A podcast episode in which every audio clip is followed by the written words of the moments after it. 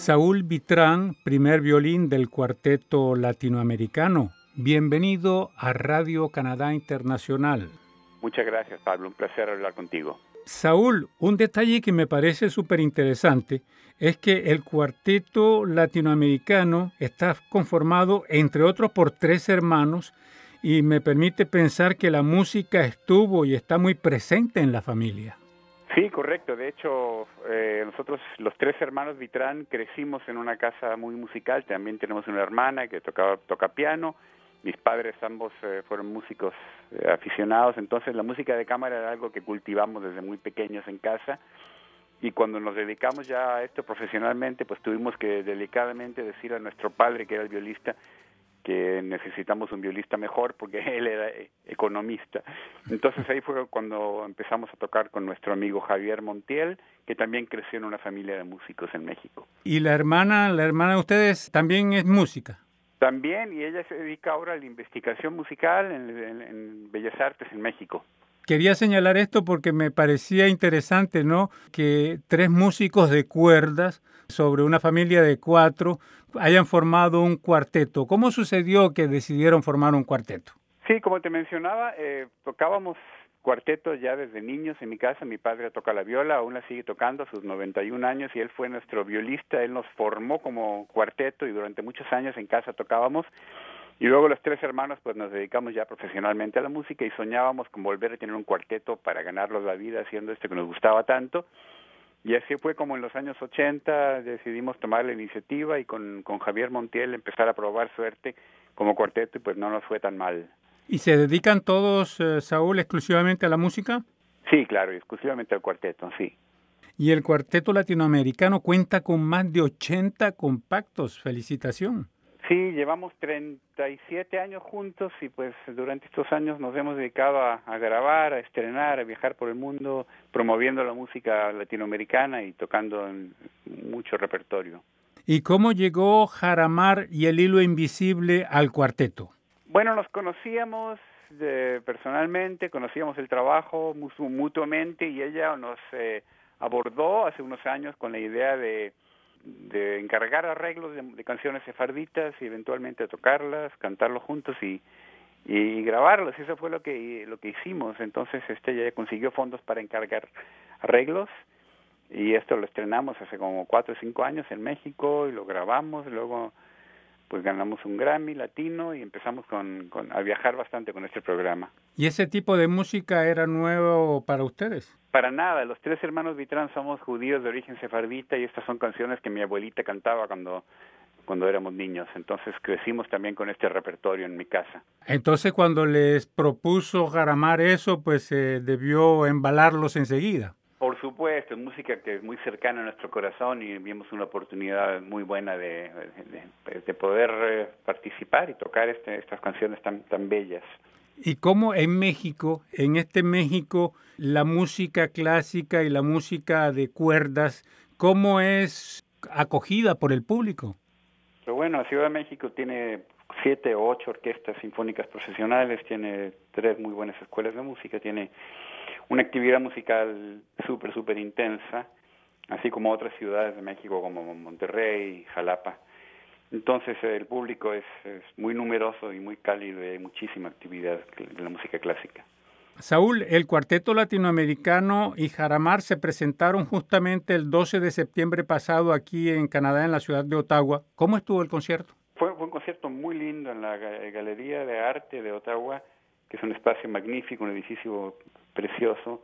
El público fue muy cálido, muy entusiasta y muy internacional, porque habían también varios embajadores, no solo el de México, sino el de Israel, de Colombia, el de Chile, el de Algeria.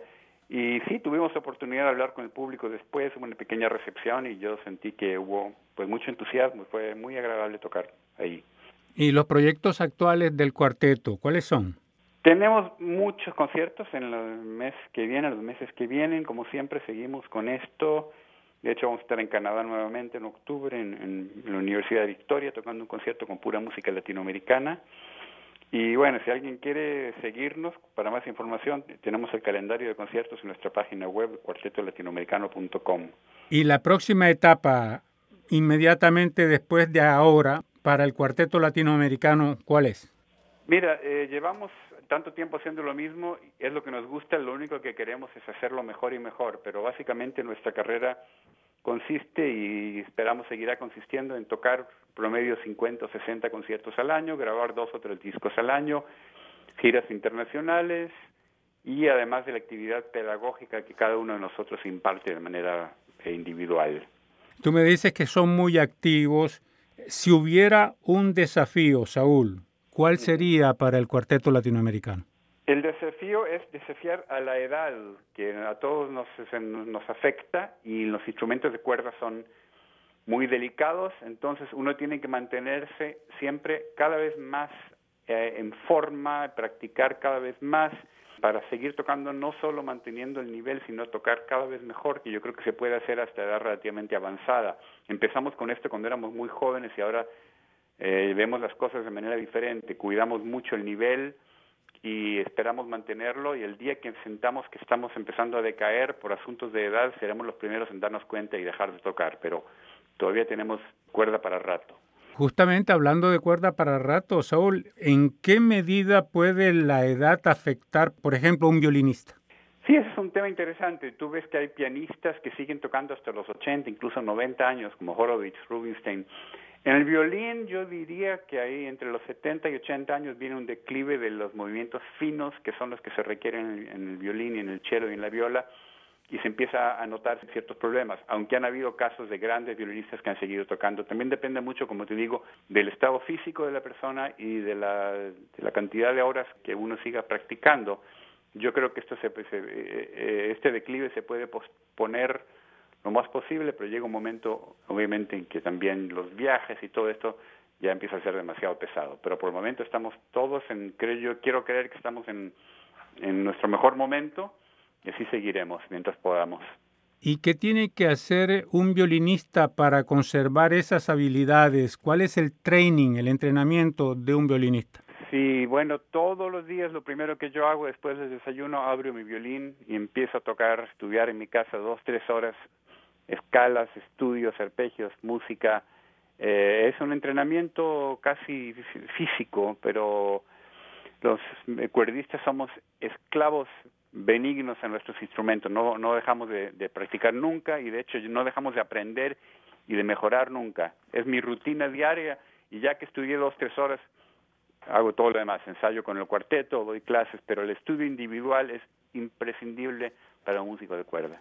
¿Cuándo es el espectáculo en Vancouver, Saúl?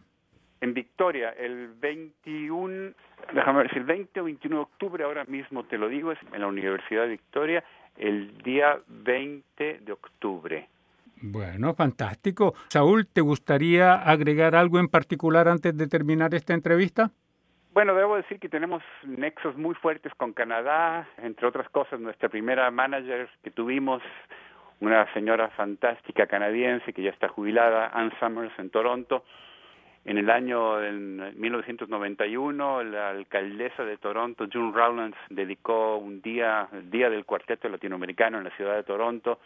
Hemos tocado muchísimas veces en Canadá y tenemos un, realmente nexos muy cercanos con el país que queremos mucho. Bueno, entonces pues lo felicito por esa perseverancia y por esa música tan particular que hacen ustedes. Muy amable, muchas gracias Pablo. Saúl Vitrán, primer violín del cuarteto latinoamericano. Muchísimas gracias por esta entrevista a Radio Canadá Internacional. Un placer, gracias a ti.